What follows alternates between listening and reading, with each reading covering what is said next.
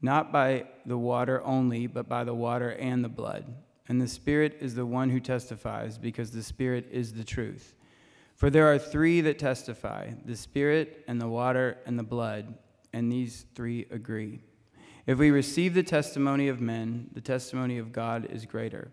For this is the testimony of God that he has borne concerning his Son. Whoever believes in the Son of God has the testimony in himself. Whoever does not believe God has made him a, has made him a liar, because he has not believed in the testimony that God has borne concerning his Son. And this is the testimony that God gave us eternal life, and this life is in his Son. Whoever has this, the Son has life. Whoever does not have the Son of God does not have life. This is the word of the Lord.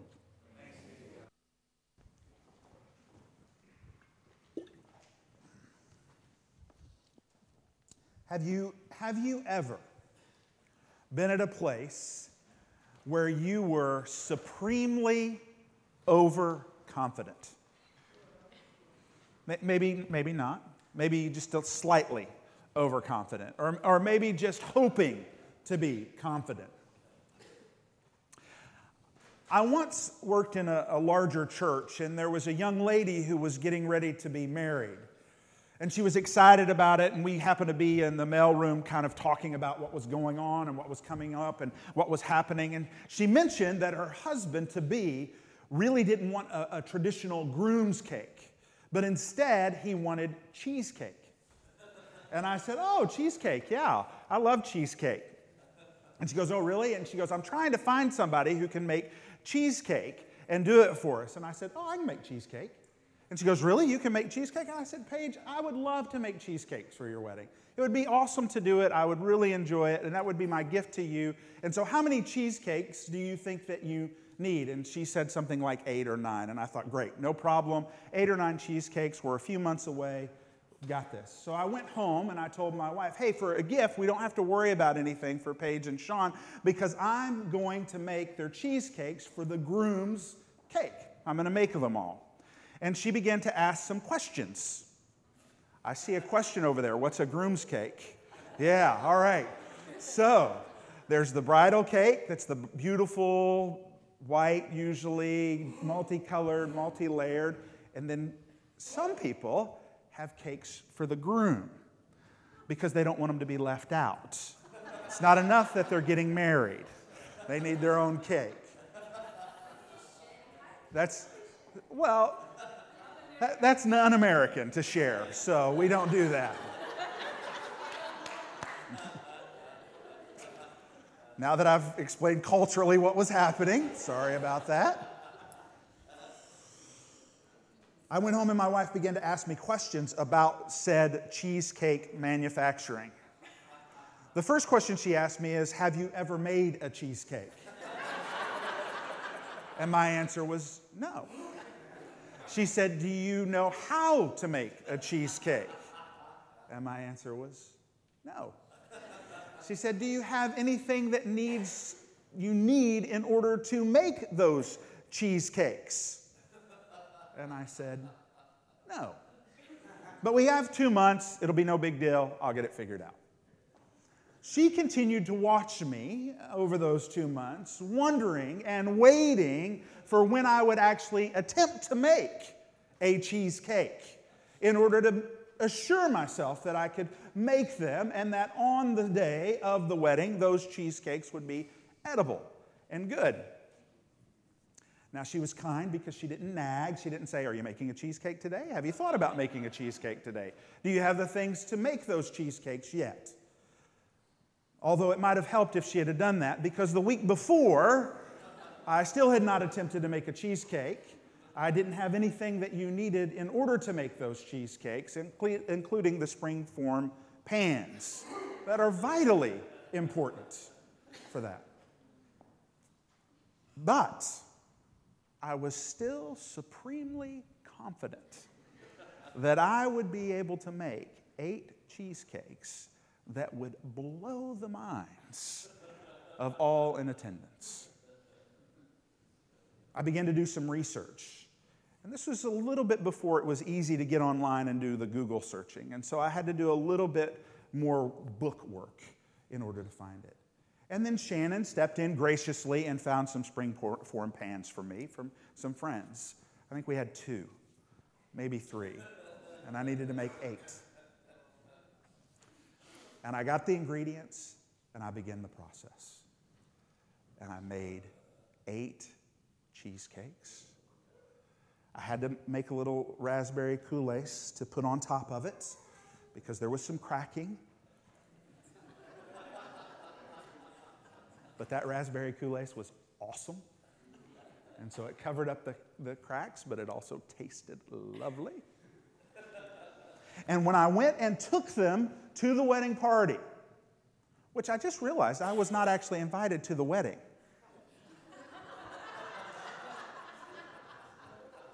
hmm, I might need to track them down. I presented my cheesecakes. The men and women in 1 John here were not confident at all. See, what was going on in that church is there were people that were telling them they don't know Jesus, they don't know God, they're not sure how to relate to God, and only those with a secret knowledge, only those who followed the way that they followed God, were the ones who were true believers. And so many people within that church had no confidence whatsoever. They weren't sure that they were actually following Jesus correctly.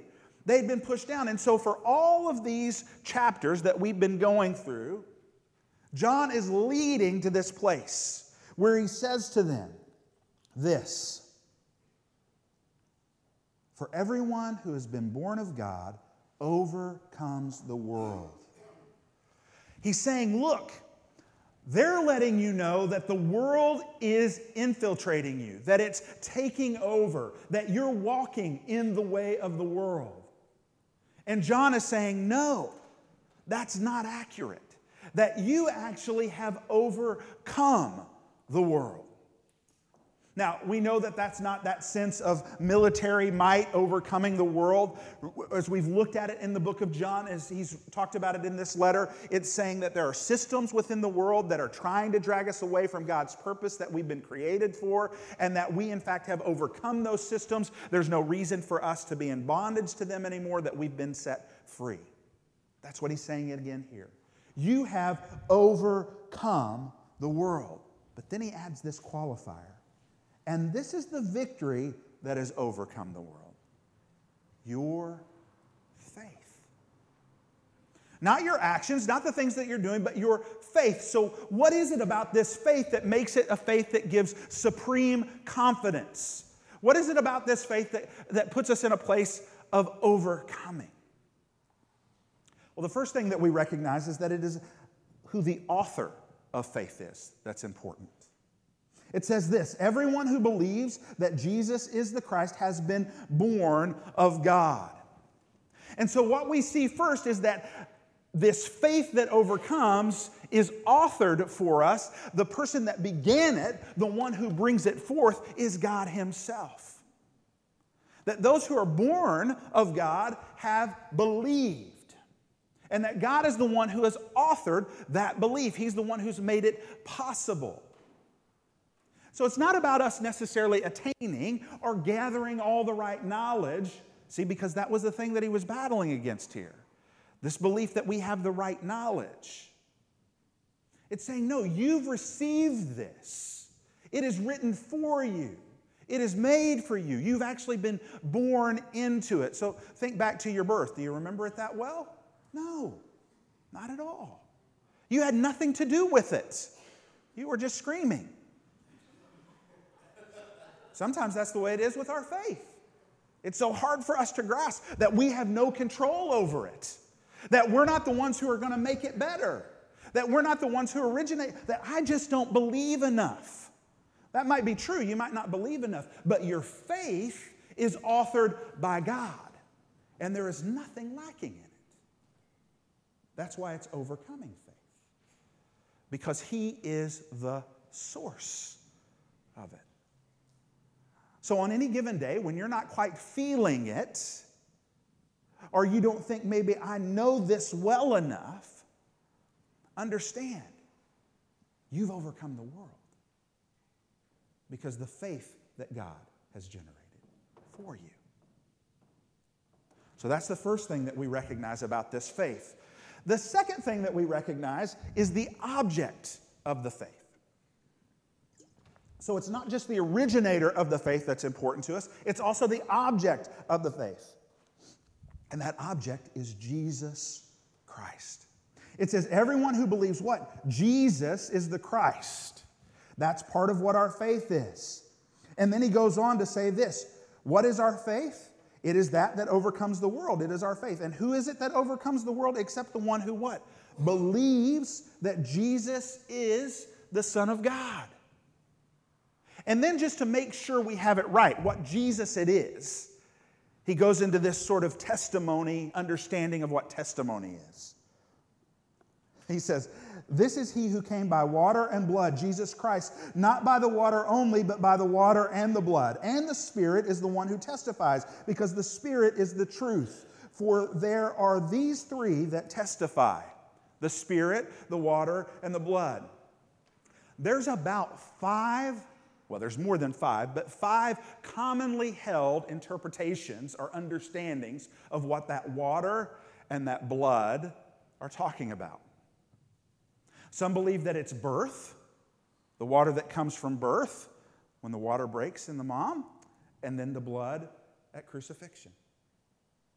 Some think that it's baptism, water of baptism, and some think that it is then the Last Supper. So these sacraments that the church holds, these things that we do that God has given us, that Christ has allowed us to have in order to know His grace and receive it.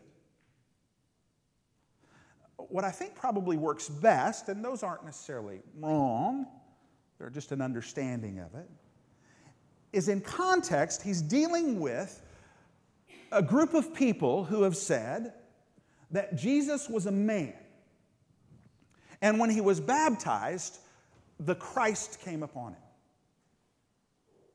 And then at death, after, the Christ left and he was just a man. And so, what John is saying here is no, we hold the incarnation is from the beginning of the world until he comes again. And that in that, to show it when he was present, was baptism and death that we see the water and we see the blood. We see his baptism where God comes down as a dove and says, This is my son in whom I am well pleased. And we see the cross where God says, My love is so big, so amazing, so self sacrificing that I will give all of who I am in order to bring you. And he says that is all of who it is. And then he gives us the Spirit to remind us over and over again of what that fact is that Jesus is the purest, most complete understanding of who God is. And we see that in the incarnation. And so he says to us, This is the Jesus I'm talking about. Not the Jesus you've heard about, not the one that fits all our stereotypes, not the one that fits what our belief system wants to be, but one that is so beyond understanding. One that says, I am completely man and completely God. I'm the one who has come and I was baptized in historical places and I died in a historical place and I rose again. That's the Jesus that we believe in. So, this faith that overcomes comes to us from God in Jesus Christ. But there's something else that this faith that overcome does for us. And it reminds me of a song that I used to sing as a little boy that said, same song, second verse, a little bit louder, and a whole lot worse. Because again, we go back to obedience and love. Again, John moves us back to an understanding that this faith that overcomes takes us to a place of obedience and to love. Have we heard that before through this book? He says, Look, you are the ones who believe, and in believing in Jesus Christ, then you obey his commandments and you love those who have been born of God. You love. Oh, and then he says this, and this is the verse that all of us want to go, Really? And his commandments are not burdensome. You know why I think that we hear that and we go, John, I'm not quite sure you know what God's commandments are. It's because we put our own understandings, our own commandments on top of God's commandments. It's happened since the beginning. In the garden, he says, I don't want you to eat of this tree. And when tempted, they say, We're not supposed to eat or touch that tree. We like to add things. That, that's what happens to us is we want to be extra special, extra careful, extra precious because we want to make sure we don't step off the wrong path. And John says they're not burdensome. Why are they not burdensome? Because they fall back in line with what Jesus said. That God said in Leviticus and Deuteronomy and Numbers that all of the commandments are summed up in this love the Lord your God with all your heart, soul, mind, and strength, and love your neighbor as yourself. That it's within that that we recognize when we move into obedience of who God is, that it calls us to love. And when we begin to love, it is not burdensome because love propagates love, which brings more love and understanding. It causes us to begin to love ourselves better and love others around us better. And so it's not heavy. It becomes not a place of don'ts, but a place of do's. Too often we see God's commandments as don't do this, don't do that. But God calls us to love. When we see in the Ten Commandments, thou shalt not, thou shalt not, those are not saying don't do these. What he's reminding us is that love of God and love of others is primary. And that those things that we don't do are just outgrowths of those actions that we do, of loving God and loving others. And so, this faith that overcomes is one that leads us to obedience and one that leads us to love. But that's not all, it also leads us to life. At the very end, there it says, And this is the testimony that God gave us eternal life. And this life is in the Son. That's how it's read here. That in is not necessarily present, it is the life is the Son. And whoever has the Son has life, and whoever does not have the Son of God does not have life.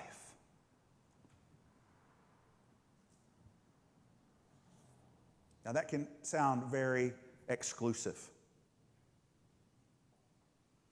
And we can hear it with our ears and go, what, what is going on here? And what he's saying is this is that we have to know the Son because in the Son is life. Jesus himself says, I am the way, the truth, and the life. No one comes to the Father except through me. But sadly, too often, is we set that up as a barrier. We set that up as a blockade. We set that up as a way to say, you're in, but I'm out, or I'm in and you're out. But what we see here in John is he says that Jesus is life. And when we hear that Jesus is life, it should be an invitation for us to build bridges more than building barriers. It should be a place for us to say, if in fact knowing Jesus puts me in the middle of who he is, and in knowing Jesus it gives me life, then I can't help but want to share that life with everyone I encounter no matter where they're at at this current moment in their journey with God. That it's not a place that I set a line and say, I got to get you over this line. It's a place where I go over the line and come to you and greet you in the love of God and the love for who you are. This life expands so far and so great because who is it? It is Jesus, who is all that God is, who's shown himself completely in that. And we see Jesus always pursuing, always going, always stepping out, always pushing, always prodding, always confronting, and always comforting. And so, this life that we're called to is one that steps into that place where we can honestly say, I love you because God loves you. And that is the faith that overcomes. That is the faith that shows the world that your systems of division, your systems of separateness, your systems of hierarchy, your systems of labeling don't matter. Because the love of God pursues all to welcome them in. Let me pray for us. Father, you are good. And all you do is good. We thank you for pursuing us in your love, giving us a faith that is beyond anything we could have ourselves because it comes from you. And in that, there are times where we don't understand it, but you make it clear that it is in Christ who we call out to. Thank you for saving us. Let us love others as you have loved us. Jesus, it's in your name we pray. Amen. Would you stand as we sing a song in response?